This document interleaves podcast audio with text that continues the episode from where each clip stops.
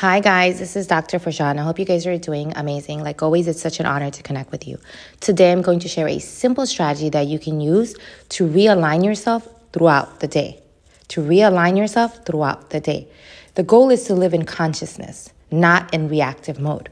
So, as you're going about your day, ask yourself this question Am I in a limited state or am I in an elevated state?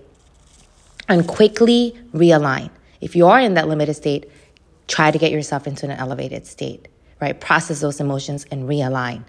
It's a quick check in that you can do throughout your day that will help you not be reactive to life, that will help you stay conscious. Again, what do you do?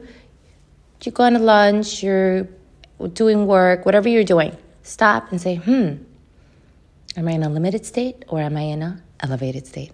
And see how quickly you realign right? With your thoughts, your actions, your behavior.